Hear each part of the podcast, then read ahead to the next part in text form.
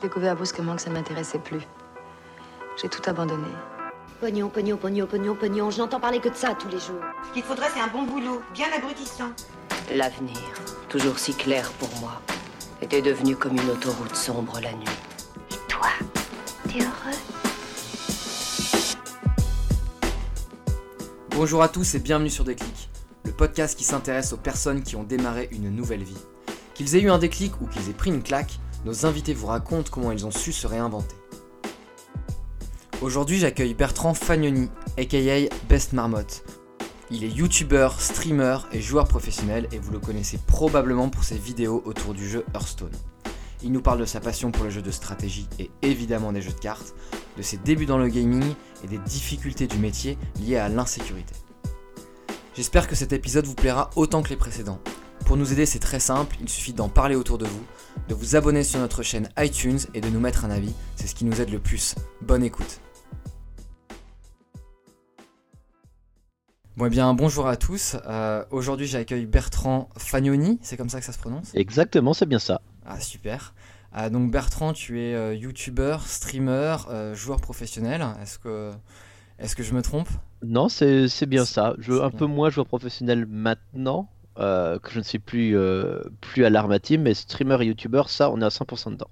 D'accord. Alors euh, moi j'ai entendu parler de Bertrand à l'époque où, enfin à l'époque où tu stream, tu streames toujours sur Hearthstone. Oui. Et je me suis rendu compte que tu, euh, tu avais été croupier en fait, puisque euh, tu as été invité par Winamax au WPO, qui est le Winamax Poker Open à Dublin. Exactement. Et du coup, en recherchant un petit peu sur internet, je me suis rendu compte que tu avais eu un travail un petit peu plus conventionnel avant de te lancer dans l'aventure gaming. Euh, donc ma première question, c'est un petit peu euh, d'où te vient cette fascination pour euh, les cartes? Bah, ça vient de, très très jeune, en fait, ça vient du, tarot, parce qu'en fait, moi je viens de, de Moselle, il faut savoir qu'en Alsace-Moselle, tu as encore au au- en école primaire et au collège, tu as encore des cours de catéchisme. C'est-à-dire que toutes les heures, tu as un cours, toutes les, toutes les semaines, tu as une heure de cours de, religion catholique, ce qui ne se fait plus partout ailleurs en France, parce que partout ailleurs en France, tu as la loi de séparation de l'Église et de l'État. Et ce qui n'est pas le cas du coup en Alsace, euh, Alsace-Moselle, parce que au moment donné où il y a eu cette loi en 1905, on était en Allemagne. Et donc ce qui fait que tu as encore ces, heures euh, de catéchisme que tu as le droit d'être dispensé, ce qui était mon cas, et du coup à chaque fois on était 5-6 à dispenser, et du coup on jouait au tarot toutes les heures. Enfin, toutes, les, toutes les semaines on jouait une heure au tarot, et euh, du coup c'était le rendez-vous, et petit à petit j'ai de plus en plus apprécié ça. Après le tarot c'était Magic pendant de, pendant de très très longues années, c'est Magic qui m'a donné le goût à la compétition, et c'est là où j'ai fait mes, mes premières, euh, mes premières faits d'armes, puis après le poker, et encore après Hearthstone. T'as commencé à jouer à Magic euh, vraiment tôt? À 14 ans, je me suis qualifié pour mon premier Pro Tour, c'était en 2000, c'était le premier Pro Tour à, à Los Angeles à 16 ans. Ah, C'est vachement jeune, moi je me souviens que je l'ai collectionné et que ça me paraissait très compliqué euh, comme jeu. Et à 14 ans déjà faire des tournois, c'est c'est impressionnant quand même. C'est, euh, bah, je sais pas si c'est impressionnant, c'est, euh, enfin, j'ai toujours eu ce goût de la compétition, que ce soit au tarot, après c'était, euh, j'ai également en même temps que j'ai commencé Magic, je faisais encore des échecs en club, et euh, du coup j'ai toujours eu ce goût de la compétition, ce goût de mesurer aux autres. Pour moi en fait, ça a toujours été le prolongement normal, du moment où je joue un jeu sérieusement, soit je fais de la compétition, soit j'y joue pas en fait. Hmm. Et du coup, j'ai vu sur internet aussi que tu avais fait des études, je crois, d'histoire et de lettres. Exactement, j'ai un parcours, euh, on va dire, scolaire assez classique jusqu'au bac, et après ça part un petit peu en, carnaval. Euh, je fais des histoires, des cours, des, une fac d'histoire, une fac de lettres classiques.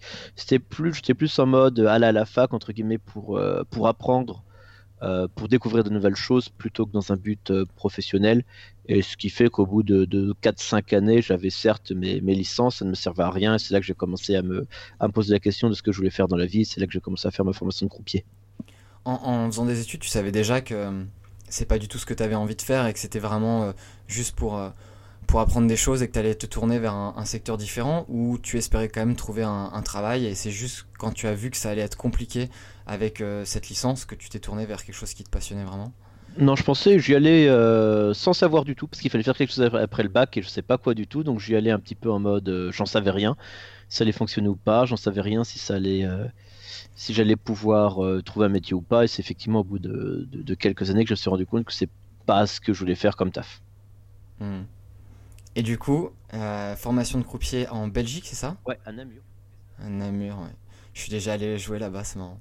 Ouais, au casino municipal de Namur, au Circus Casino, pardon, qui est dans le dans le dans l'hôtel, avec l'hôtel à côté.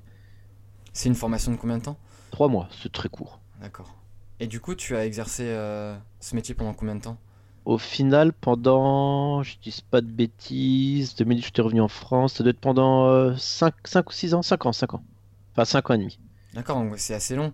Il me semblait que tu avais vécu à Manchester aussi? Ouais, en fait, j'ai fait ma formation à Namur, je suis resté quelques mois à Namur, après j'étais travaillé à Manchester, puis à Aberdeen en Écosse, et je suis revenu en France, euh, où j'ai commencé à bosser au Casino d'Amnéville le 1er janvier 2010.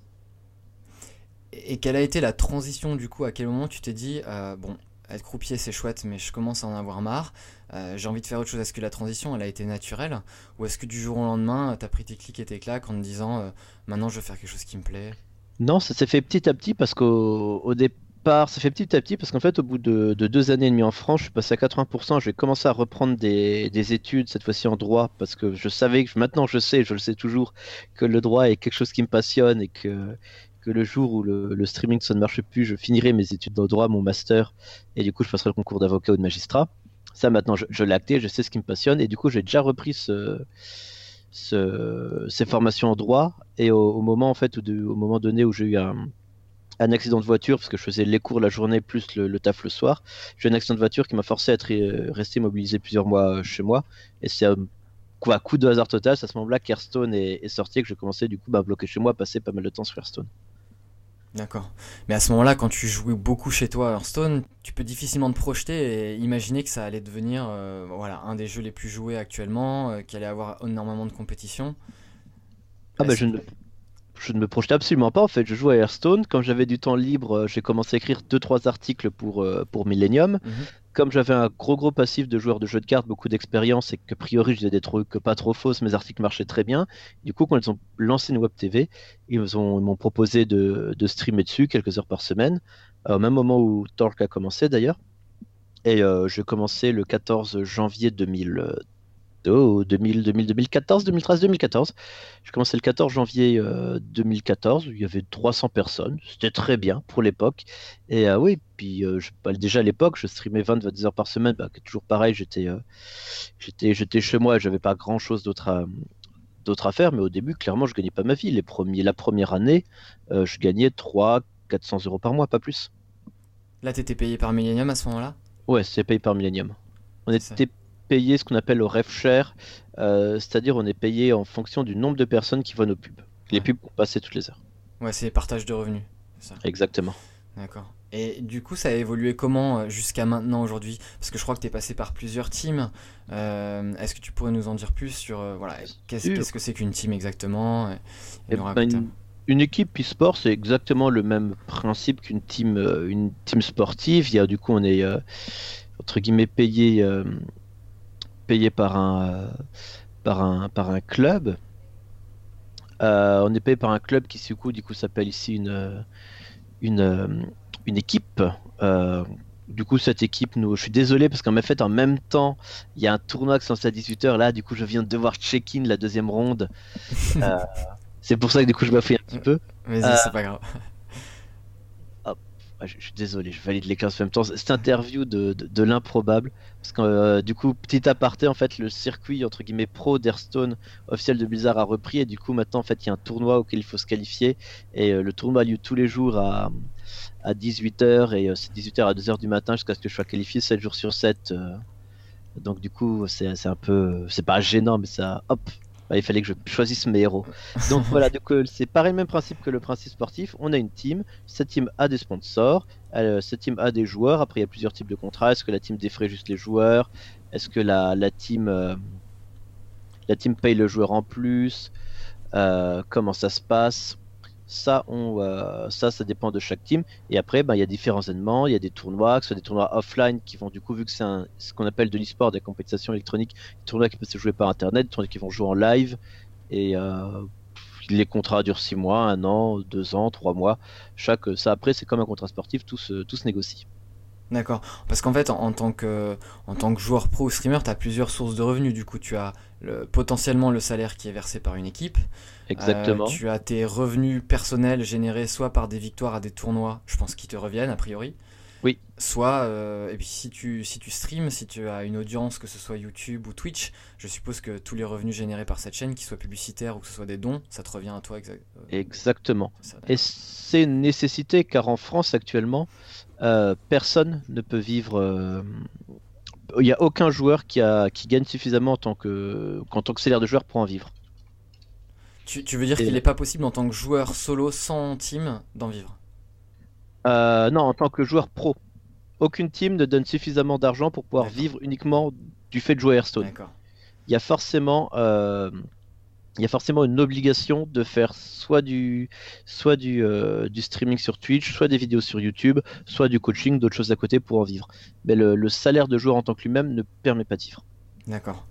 Euh, YouTube, euh, je sais qu'il y a eu une belle époque avec des beaux revenus, mais a priori, écouté des interviews de YouTubeurs il y a pas longtemps où les, les revenus, les revenus YouTube sont quand même beaucoup plus faibles qu'auparavant. Ils sont énormément plus faibles. Maintenant, le- la possibilité de faire de l'argent sur YouTube, en fait, c'est quasiment euh, vivre de YouTube actuellement, c'est uniquement les faire des OP spa. En fait, c'est du coup faire des vidéos qui fonctionnent bien, du coup qui euh, qui intéressent euh, qui intéressent les, les marques. Et du coup, à ce moment donné, vu qu'il y a beaucoup de personnes qui voient les vidéos, on est payé par les marques, etc. C'est ça qui permet de vivre de, de YouTube actuellement. En fait, vous êtes plus payé par ce qu'on appelait la pré-roll, qui est la publicité avant YouTube. Vous êtes Oui. payé par des sponsors qui potentiellement sponsorisent des vidéos. Exactement. D'accord. C'est- des choses que, qui sont clairement explicites quand tu fais une vidéo. Tu dis voilà, c'est présenté par telle marque ou. C'est obligatoire. Alors, en France, c'est obli- euh, légalement obligatoire de le mettre dans le titre et dans la description que c'est sponsorisé. D'accord. C'est le personne qui ne le fait pas peut se faire euh, taper sur les doigts par la concurrence des fraudes, la répression des fraudes. D'accord. Et du coup, aujourd'hui, alors, euh, est-ce que tu es dans une team Où est-ce que tu en es? Est-ce que tu as des projets? Je suis actuellement dans la team euh, Meltdown, qui est la team euh, bah, du coup de, je sais pas si tu connais, il y a toute une série de, C'est un, bar, le Meltdown, c'est ça? C'est un bar, c'est une euh, franchise de bar parce que maintenant ils en ont, euh, il y en a plus de 50 dans le monde. Et c'est une franchise effectivement qui a qui est à Paris, qui du coup a toute une série de de deux joueurs, un joueur par jeu généralement, qui sont en même temps un petit peu ambassadeurs. Et c'est avec eux que j'ai signé pour l'année euh, 2018 et je porterai leur couleur du coup dans les events. D'accord. Je crois qu'ils en ont un à Londres aussi. Il y en a, il y en a à Londres, il y en a euh, en Espagne, au Portugal, en Allemagne, il va en avoir aux États-Unis bientôt. Il y en a, il y en a vraiment pas mal. Ça se développe bien en tout cas. En, en 5-6 ans, c'est passé de un bar à Paris à un peu plus de 50 Ouais, dans le c'est ça, c'est énorme. Je voyais une interview de la, de la fondatrice Sophia, je crois qu'elle s'appelle. Ouais, c'est ça. J'avais essayé de la contacter pour qu'elle pour qu'elle vienne sur le podcast. Elle m'avait dit qu'elle était intéressée. Puis euh, on, a, on a arrêté les échanges. Faudra que je la relance. Ouais, faut, faut, je, je- bah, du coup, je connais bien, vu qu'entre guillemets, j'ai contacté avec elle, elle fait tout le temps des choses. Ouais, j'imagine temps, tout le temps, tout le temps, tout le temps, occupée. 50, euh, 50 bars en quelques années, c'est un, un développement énorme. Ouais. Et du coup, je, je pensais que c'était vraiment. Enfin, moi, je voyais ce bar comme un bar très amateur où, en fait, euh, en fin de semaine, euh, les fans de jeux vidéo, d'e-sport viennent boire une bière et, et, euh, faire une compétition sans, sans grande importance, on va dire. Mais je savais pas qu'ils étaient prêts à sponsoriser des, des joueurs. Si, parce que d'un côté, ça permet également au. Bah, nous, ça nous permet de. Moi, ça me permet de pouvoir aller aux différents events, euh, que ce soit en France ou, euh, ou à l'étranger, et de- du coup, d'être défrayés. Et de l'autre côté, eux, ça leur permet, quand il y a des anniversaires de leur bar, etc., d'avoir des influenceurs qui peuvent venir sans avoir besoin de les, euh, de les rémunérer. Ok. Très bien. Qu'est-ce qui a changé entre, euh, entre ton travail conventionnel de croupier et maintenant Alors j'imagine que tu travailles, tu vas me dire si c'est le cas, mais tu travailles depuis chez toi, je suppose, la majorité Ouais, du temps. C'est ça, le 80% du temps, je travaille de chez moi. Euh, tout se fait devant le PC. hein. Et comme j'habite à Paris, et bon, de toute façon, je pense qu'à Londres, c'est exactement le même pour toi, euh, les appartements sont tout petits, les loyers sont très très chers. Ouais.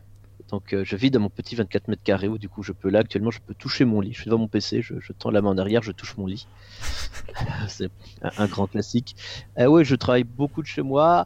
Après, le travail me passionne avant tout parce qu'on est dans un univers où tout est. euh, tout est différent. Enfin, tout est nouveau, tout est à faire. Il y a, il pas vraiment de, patron, il y a pas vraiment de personnes qui vont te dire, t'as pas vraiment de ligne à suivre. Il faut faire ça parce que ça va marcher. Tout est à tenter, vu que c'est un milieu qui est quand même moitié créatif, parce que de ce qui est YouTube ou Twitch, ben, c'est quelque part, c'est de la, c'est un petit peu un côté artistique, parce que toujours pré- proposer d'autres choses, avoir de, faire des nouveaux tests de montage, etc. Tu as un autre côté un petit peu, euh, business où du coup tu dois démarcher des, nouvelles équipes, tu dois démarcher des sponsors, tu dois, tu dois présenter des projets, etc. Et je trouve que c'est ce que j'apprécie beaucoup, c'est le côté euh, particulièrement euh, complet du métier. C'est ça que je trouve vraiment très intéressant. Tu prépares beaucoup les vidéos que tu fais en amont?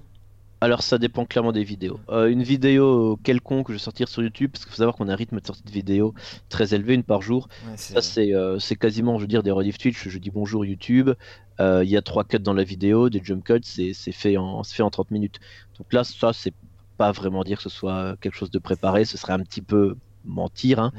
Ouais. Par contre, là où les vidéos vont être plus, plus préparées, c'est tout ce qui aura du montage, quand il faudra, bah, par exemple, des vidéos que j'ai fait pour le Gwent, ou alors une vidéo que j'ai fait une d'autodérision sur des mauvais pronostics que j'ai fait, là, c'est des vidéos qui vont demander du, du montage et plus de travail. Il y a quelqu'un qui, euh, qui t'aide à monter ou c'est toi qui fais tout tout seul? Ma compagne m'aide énormément. D'accord.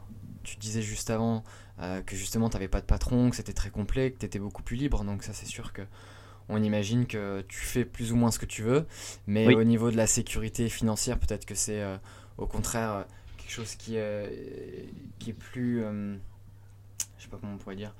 euh, Il y en a pas, tout simplement, il n'y a pas de Ouais. sécurité financière en fait. Si euh, aujourd'hui, je sais pas, j'arrive à avoir 4000 personnes qui me suivent, enfin, je sais pas, mes vidéos sont regardées par 30 000 personnes et demain elles sont regardées par 1000 personnes, bah, je gagne plus d'argent et il n'y a pas de sécurité à ça.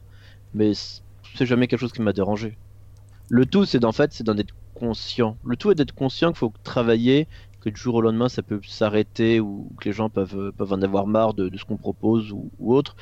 Et euh, voilà, faut, faut juste pas être trop. euh, je vais pas dire pas trop attaché, mais faut être conscient que tout peut s'arrêter et avoir un plan, euh, un Un- plan de secours. un plan C du coup. Un plan. Tu as déjà fait pas, pas mal de choses. Et, et du coup, potentiellement, ton plan C, ce serait quoi? Là, pour moi, clairement, ce serait, euh, comme je l'ai dit, refaire, euh, faire mon master de droit et passer Ouais. le concours euh, d'avocat ou de magistrat. D'accord. Tu parlais du coup du, du Gwen tout à l'heure, alors je suis pas sûr que tous nos auditeurs savent ce que c'est. Moi j'ai beaucoup joué à, à The Witcher, donc, Ouais. donc j'ai suivi un petit peu la sortie de, de ce jeu. Mais ça reste, on est d'accord, majoritairement des jeux de cartes. J'ai vu que tu t'étais remis à streamer les campagnes de Warcraft 3.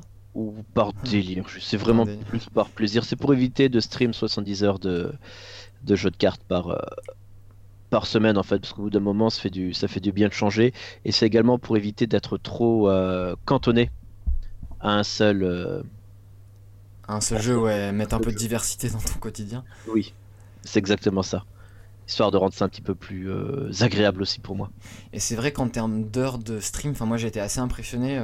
Euh, je suis en contact avec Bertrand de coup depuis euh, quelques semaines et c'est vrai qu'on a eu du mal à trouver un créneau. Et euh, j'ai l'impression que tu streams vraiment H24. Et j'ai notamment vu sur Twitter, alors j'ai pas bien compris ce que c'était, mais j'ai cru comprendre qu'il y avait une semaine un peu spéciale de, des streamers ou des personnes dans, dans l'e-sport et dans le jeu vidéo qui streament non-stop pendant 7 jours, c'est ça? C'est ça, en fait, c'est ce qu'on appelle l'AGDQ. C'est euh, Amazon Game Done Quick. C'est en fait c'est un marathon de jeux caritatifs euh, organisé actuellement, euh, au moment où on parle, du coup la première semaine, de, deuxième semaine de janvier 2018, euh, qui a lieu aux États-Unis. Et où en fait du coup des gens vont faire des marathons de speedrun. Alors le speedrun c'est le fait de prendre un jeu vidéo et de le faire le plus vite possible. Par exemple, moi j'ai joué euh, lambda à un Mario, je vais finir en, en 5-6 heures. Et le mec qui va faire du speedrun, il va le faire 100 fois, 1000 fois, 10 000 fois, jusqu'au moment où il arrive à le terminer en 20-22 minutes. Donc c'est euh, c'est vraiment... Et du coup, il y a ça sur tout un tas de jeux à la suite, non-stop, des personnes se relaient pendant 7 jours. Et c'est euh, caritatif parce que tous les dons, du coup, vont pour une fondation de lutte contre le, contre le cancer. Donc du coup tu parles de dons, ça veut dire que c'est les spectateurs qui, euh, qui donnent de l'argent un peu comme sur Twitch C'est ça, c'est exactement. Ce fait, ça serait comme un, c'est comme un téléthon, sauf que au lieu que le téléthon ce soit sur deux semaines, sur deux jours avec des émissions à la télé et tout, là c'est sur une semaine et c'est en regardant des personnes qui jouent à des jeux vidéo. Parce que concrètement, c'est c'est juste des euh, un divertissement différent D'accord. finalement. Si on revient un petit peu sur, euh, sur la transition entre euh, le, le fait d'être croupier et, le fait de devenir... Alors je sais pas d'ailleurs, est-ce que tu as commencé par euh, joueur pro, streamer ou euh, youtubeur Streamer. Avant tout, Streamer. euh, c'est le stream en tout premier. D'accord. Parce que c'est ce qui potentiellement te donne euh, la chance de, de rentrer en contact avec des équipes en fait. Tu es obligé de Oui. passer par là. Oui, oui, bien sûr. Ah bah en fait, il y a deux possibilités. Soit tu gagnes des comptes tournois, soit tu, soit tu streams. Et t'as déjà un certain nombre de personnes qui te suivent. Tu, la, la personne qui dit euh, j'arrive, j'ai j'ai 16 ans, je suis entré dans une équipe, Tu dois d'abord faire tes preuves comme partout. D'accord. T'as pas, t'es pas, c'est quoi le, le mode du le, le milieu du streaming et de, encore de l'e-sport est encore assez euh, amateur là-dessus, c'est-à-dire qu'il n'y a pas de, il y a pas de club, euh, tu sais, par exemple un joueur de football, il va commencer dans un petit club, puis monter division, aller dans des clubs toujours meilleurs à meilleurs jusqu'à se faire repérer. T'as pas tout ça, t'as pas de grande ligue, t'as pas de, t'as pas de, de formation, t'as pas de détectage. Donc c'est encore un peu chacun doit se, doit se débrouiller et le meilleur moyen de se débrouiller c'est d'avant tout d'abord de, de faire ses preuves, gagner des tournois, se qualifier à des championnats d'Europe, ce genre de choses. Et je, je me disais, ça, ça a dû être difficile de, bah, du jour au lendemain. Alors certes, toi tu jouais déjà peut-être de- depuis longtemps à jeu, à, suite à ton accident de voiture, mais tu as dû commencer avec une audience euh, nulle, voire, euh, voire très minime. Je sais pas si tu avais Bah, déjà des personnes qui te suivaient, mais... Il y avait 200-300 personnes les premiers streams. Et, du coup, euh, comment à ce moment-là tu arrives non seulement à te motiver, euh, et euh, quelle est aujourd'hui, on va dire, la clé du succès? Est-ce que tu penses que les gens regardent tes vidéos parce que tu donnes de très bons conseils, parce que euh, t'es drôle? Est-ce que tu as des, euh, petites astuces à, partager? Euh, bah en fait, je vais pas mentir, au début, 200-300 personnes sur Hearthstone, vu qu'Hearthstone venait se lancer, c'était très bien. En fait, c'est tout simplement ça. J'ai eu la chance euh, de, me, de me lancer euh, sur Hearthstone au bon moment et du coup de grandir en même temps qu'Hearthstone a grandi en popularité. C'est, euh, je pense que si j'essaierais de me lancer maintenant, mes chances de percer seraient proches du néant. Il y a sur Hearthstone en tout cas, il y a une part de, de, de chance là-dessus d'être au bon endroit au bon moment qui est loin qui est très loin d'être anodine. Et euh, pour quelqu'un qui voudrait débuter maintenant, je dirais de faut, euh, faut prendre un jeu, Un jeu un peu niche un jeu, un peu- jeu, un jeu niche et faire grandir sa communauté euh, en même temps que celle du jeu. C'est le meilleur moyen pour euh, pour s'en sortir, c'est le meilleur moyen pour, euh, pour débuter, parce que vouloir se lancer là où tu as des personnes qui sont déjà plus, plus longtemps, qui ont déjà l'audience, qui ont déjà du coup beaucoup plus de moyens, Mm.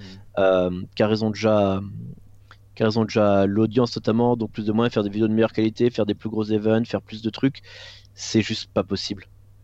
Ouais, il y a, y vraiment euh, une grosse notion de timing où en fait les, les Oui. gens qui cherchaient un stream sur Hearthstone, ben, ils avaient beaucoup moins de choix en fait. Exactement. Ouais. Bah, à l'époque, il y avait que nous. Au tout début, il y avait que nous. Il y avait que, que Millennium sur Hearthstone. Il y a David Esquilac sur YouTube, mais sur euh, le, C'est ça, sur, c'est- sur le c'est- stream, il y avait que Millennium. C'est les deux Belges, c'est ça? Ouais, David Esquilac qui ont, qui ont disparu de la circulation d'ailleurs. Ouais, ils ont, ils ont disparu du jour au lendemain, ouais, j'avais lu un, un article dessus. C'est un peu comme, euh, je, je fais l'analogie en ce moment avec les cryptocurrencies, c'est un peu la même chose, ça sert plus à rien de- d'investir sur le bitcoin ou sur euh, les cryptos les plus connus, il vaut mieux aller, euh, aller chercher des- petits trucs montants. C'est tout à fait ça. Et ce serait pareil pour quelqu'un qui. Euh, qui euh, ce serait quelqu'un qui se lance maintenant sur Hearthstone, il n'y arriverait pas parce qu'il arriverait en face de, de l'Arma Team, de Gamer Origin, des structures qui sont là depuis euh, très longtemps et très très bien implantées, et ce serait euh, extrêmement difficile. Ouais, j'imagine. Et donc, du coup, tu as commencé avec une toute petite audience. Et comment tu, tu l'as fait gros, grossir? Alors, j'imagine qu'il y a un gros, un gros avantage à la récurrence, le fait de voilà, Oui, créer d'être là souvent. voilà, Et il faut être, il n'y a pas de secret, il faut être bon. En fait, ces personnes, sur, en fait, sur Twitch, il y a deux possibilités. Soit une personne est un excellent animateur, en plus d'être un joueur correct. euh, on pense à notamment par exemple à Zerator, mais qui, du coup l'animation est le pilier principal et du coup à, ce moment-là t'as pas le côté entre guillemets joueur euh, pro. Soit faut être par, dans les meilleurs français. Personne ne va venir regarder un joueur moyen si euh, quelqu'un, si on n'a pas un point extrêmement fort dans l'animation, euh, parce qu'on a fait l'animation radio, parce qu'on a découvert d'autres trucs, parce qu'on a un background, euh, parce qu'on est très très bon, ou si la personne n'est pas une brute dans le jeu, personne ne le regardera. Hmm. Un, un joueur moyen ne sera jamais regardé, un animateur moyen ne sera jamais regardé. C'est tellement concurrentiel, il y a tellement peu de place que qu'il faut être dans les meilleurs. Et aujourd'hui, euh, là où tu prends le plus ton pied, est-ce que c'est justement en, en créant du contenu pour les autres, euh, en ayant l'impression que ton audience qui te suit euh, de manière fréquente, ben, elle progresse, ou est-ce que il y a quand même le fait de toi-même faire les tournois euh, Je suppose que moi qui ai joué longtemps au poker, voilà, la sensation d'aller jouer un tournoi pour potentiellement remporter, quelque chose, un titre, il doit y avoir quelque chose quand même de très excitant. Bien sûr, c'est une sensation qui est qui restera toujours inimitable. Le, pour moi, le, qui comme je dis, je suis toujours un joueur compétitif. Le fait de faire des tournois, le fait de vouloir gagner des tournois, ne, est juste euh, c'est ce qu'il y a de mieux. Je pourrais rien ne pourra jamais remplacer cette sensation, je pense.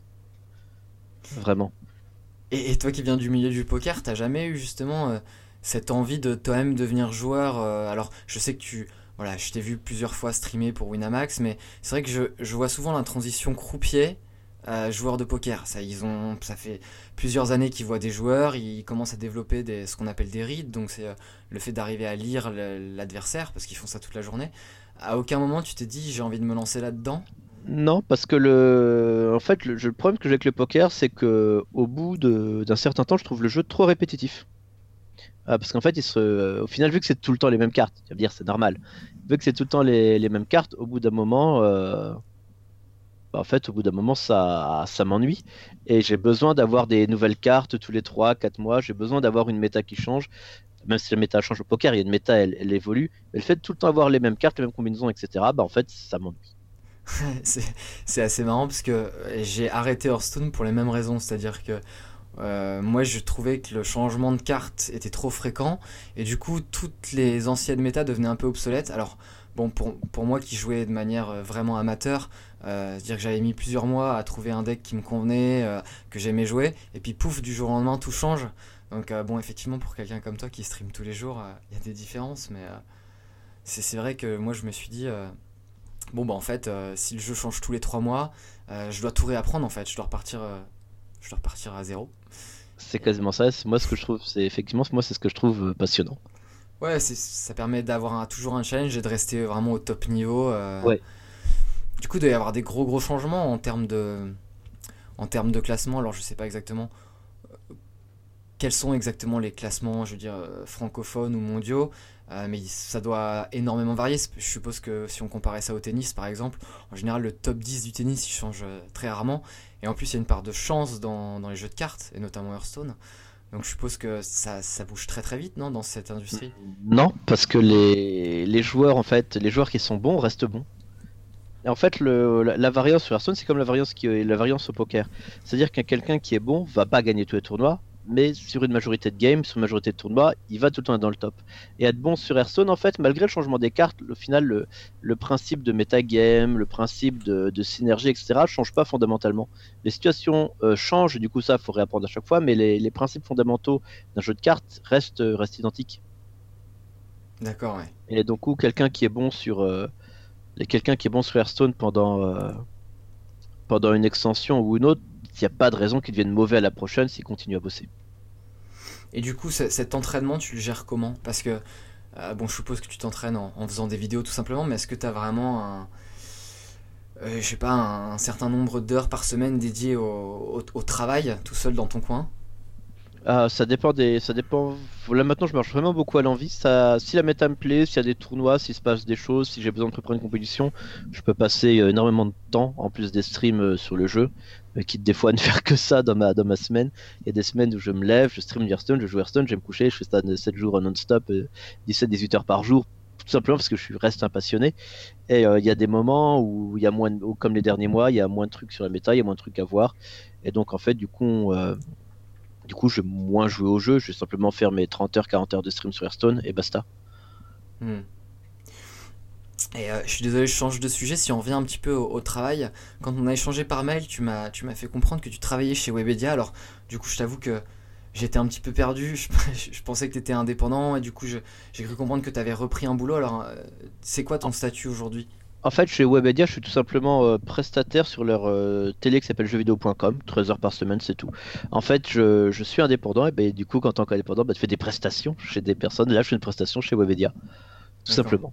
Donc, en fait, aujourd'hui, tu es, passé d'un, d'un travail conventionnel à, euh, on va dire, un, un profil très atypique où tu vis ta passion. Et là, aujourd'hui, tu es un petit peu entre les deux. C'est-à-dire que tu, tu n'es pas salarié, mais tu as des obligations quand même pour, pour Webedia?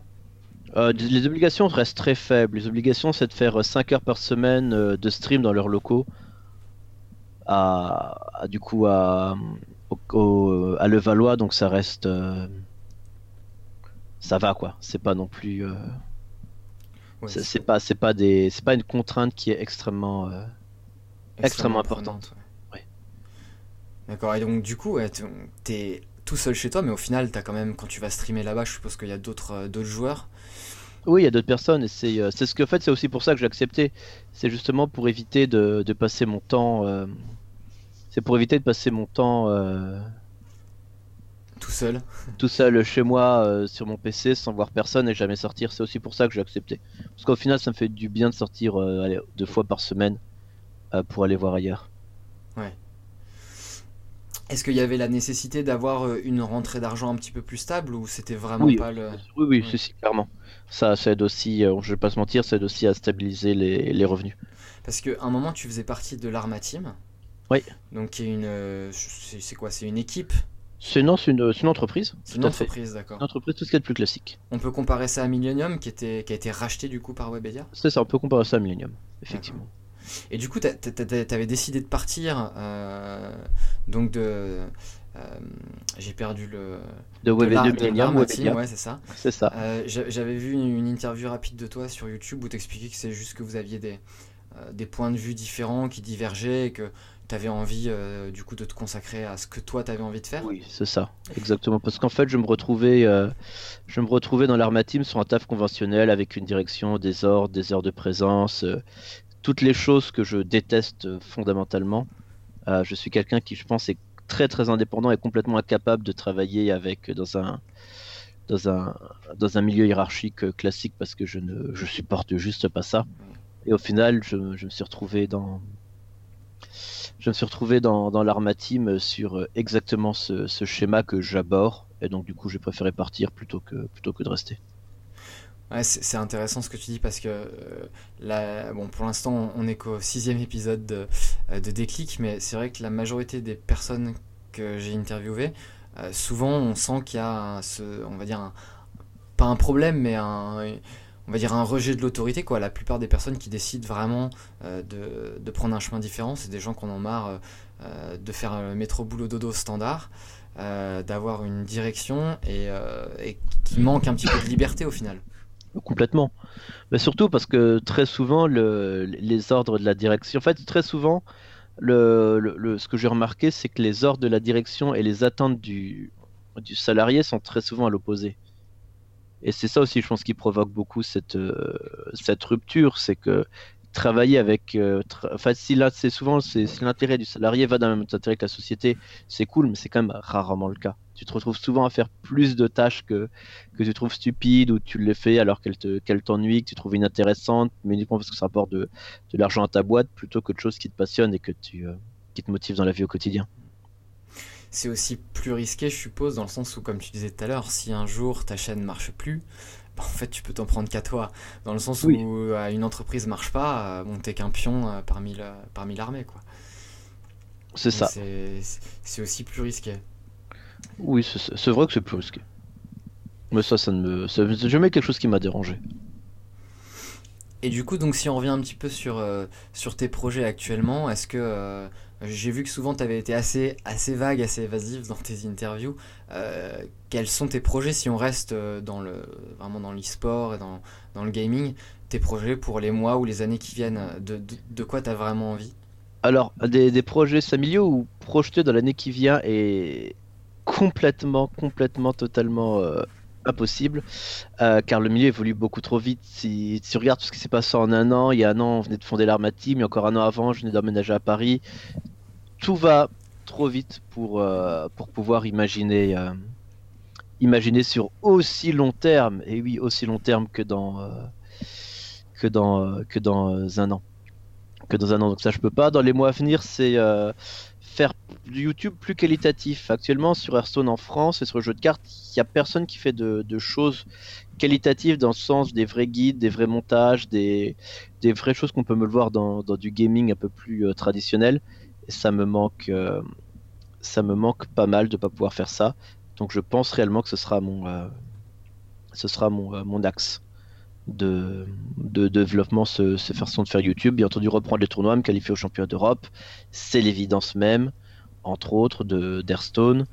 Également essayer de parfait sur d'autres jeux de cartes, que ce soit Gren, Gwen, Cosmadash, Dovers, ou toute la, toute la masse des jeux de cartes qui vont. Qui sont sortis et qui commencent à avoir un circuit sport. Ce qui m'intéresse également beaucoup, c'est euh, les sorties du futur jeu de cartes d'Artefact, euh, de, Valve, Artefact, qui devrait être sorti en début de d'été 2000, euh, 2018. Et là, je crois que je commence à avoir fait un peu le tour. Et euh, au niveau du Gwent, je me souviens que tu disais qu'il y avait euh, a priori des prix qui allaient être intéressants. Donc moi je t'avoue que j'ai une très très vague idée seulement de ce que peuvent être les prix de, de, compétition pour les jeux de cartes. Aujourd'hui, est-ce que ça peut vraiment changer quelque chose dans ta vie si tu, euh, si tu remportes une des plus grosses compétitions? Je sais que par exemple pour euh, Counter, League of Legends ou même Overwatch, il y, a des prix qui sont vraiment euh, impressionnants.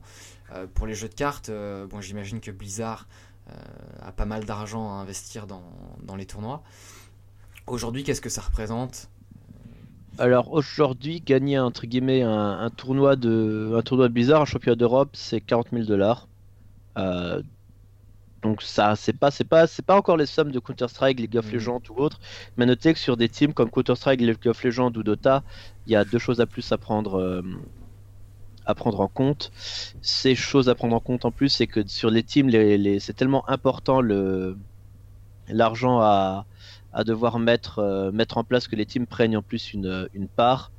Et euh, l'autre truc, c'est que souvent ils sont, ils sont pour partager en 5, 6, voire 7. Ouais, c'est ça. Ouais. Donc même si les sommes sont importantes, là sur Hearthstone c'est souvent que pour, euh, que pour la, personne et euh, absolument pas pour les, euh, pour les, pour les autres. Et c'est ça qui est ça qui est intéressant. Donc même si ça change pas la vie, ça peut rajouter un vrai vrai plus. le champion du monde c'est 250 000 dollars par exemple. D'accord, ça commence à être, à être, des belles sommes. Est-ce qu'il y a quelque chose qu'on peut aussi ne pas mesurer, comme ben, je sais pas, le sponsoring par exemple euh, Si tu gagnes un tournoi, est-ce qu'il y a des opportunités qui vont s'ouvrir à toi euh, de manière très, très rapide? En fait, tu vas surtout gagner de manière un petit peu détournée. C'est-à-dire qu'en fait, tu vas, tu vas gagner énormément euh, en fait, sur, par exemple, sur, sur YouTube, tu vas gagner tes vidéos YouTube vont être beaucoup plus suivies. Quand tu vas lancer un Twitch, tu auras beaucoup plus de monde qui te regardera. Ça va être plus les choses là qui vont te rapporter, euh, qui vont te rapporter de, de l'argent. Et c'est plus les, euh, les choses là, en fait, entre guillemets, en revenus un peu, un peu cachés mhm. sur le long terme qui vont te rapporter des choses. Ça donne un gros coup de boost à ta notoriété, en fait. Exactement. D'accord, très bien. Est-ce qu'il y a quelque chose que tu que tu regrettes, que, que tu aimerais récupérer d'un travail conventionnel? Ou est-ce que, euh, au contraire, il euh, y a... Le chômage, c'est... Non, l'assurance chômage, forcément. Ah oui, exactement, parce que c'est quoi du coup ton, ton statut là? Est-ce que c'est auto-entrepreneur? Non, c'est indépendant. Euh, je suis une entreprise individuelle, tout ce qui est de plus classique. Et du coup, c'est travailleur indépendant, comme n'importe quel médecin, avocat ou pas tous les métiers, tous les métiers classiques. Très bien, et, du coup, pour, euh, pour terminer, euh, où est-ce qu'on peut te retrouver et qu'est-ce qu'on peut souhaiter pour, euh, pour les prochains mois? Eh ben écoute, pour me souhaiter pour les prochains mois une variance positive en tournoi, quel que soit le jeu de cartes, on peut me retrouver sur Twitch Best Marmotte, YouTube Best Marmotte, Best Marmotte partout. C'est facile, c'est Best Marmotte partout. Ah bah tiens, du coup, ça, ça, me fait penser à une autre question, donc ce sera pas la dernière. Best ah. Marmotte, ça vient d'où du coup? Euh, c'est pas de, c'est un tout vieux, tout vieux pseudo qui date de quand j'avais 15-16 euh, ans, de l'époque de Caramel, où je cherchais un prénom un petit peu, un pseudo un petit peu sympa, et je me suis dit que tout le monde aimait les marmottes et moi aussi. Et donc voilà, c'est resté. D'accord, super. Bon bah écoute, merci beaucoup Bertrand.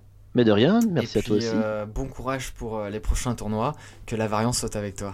Merci, ciao ciao. salut.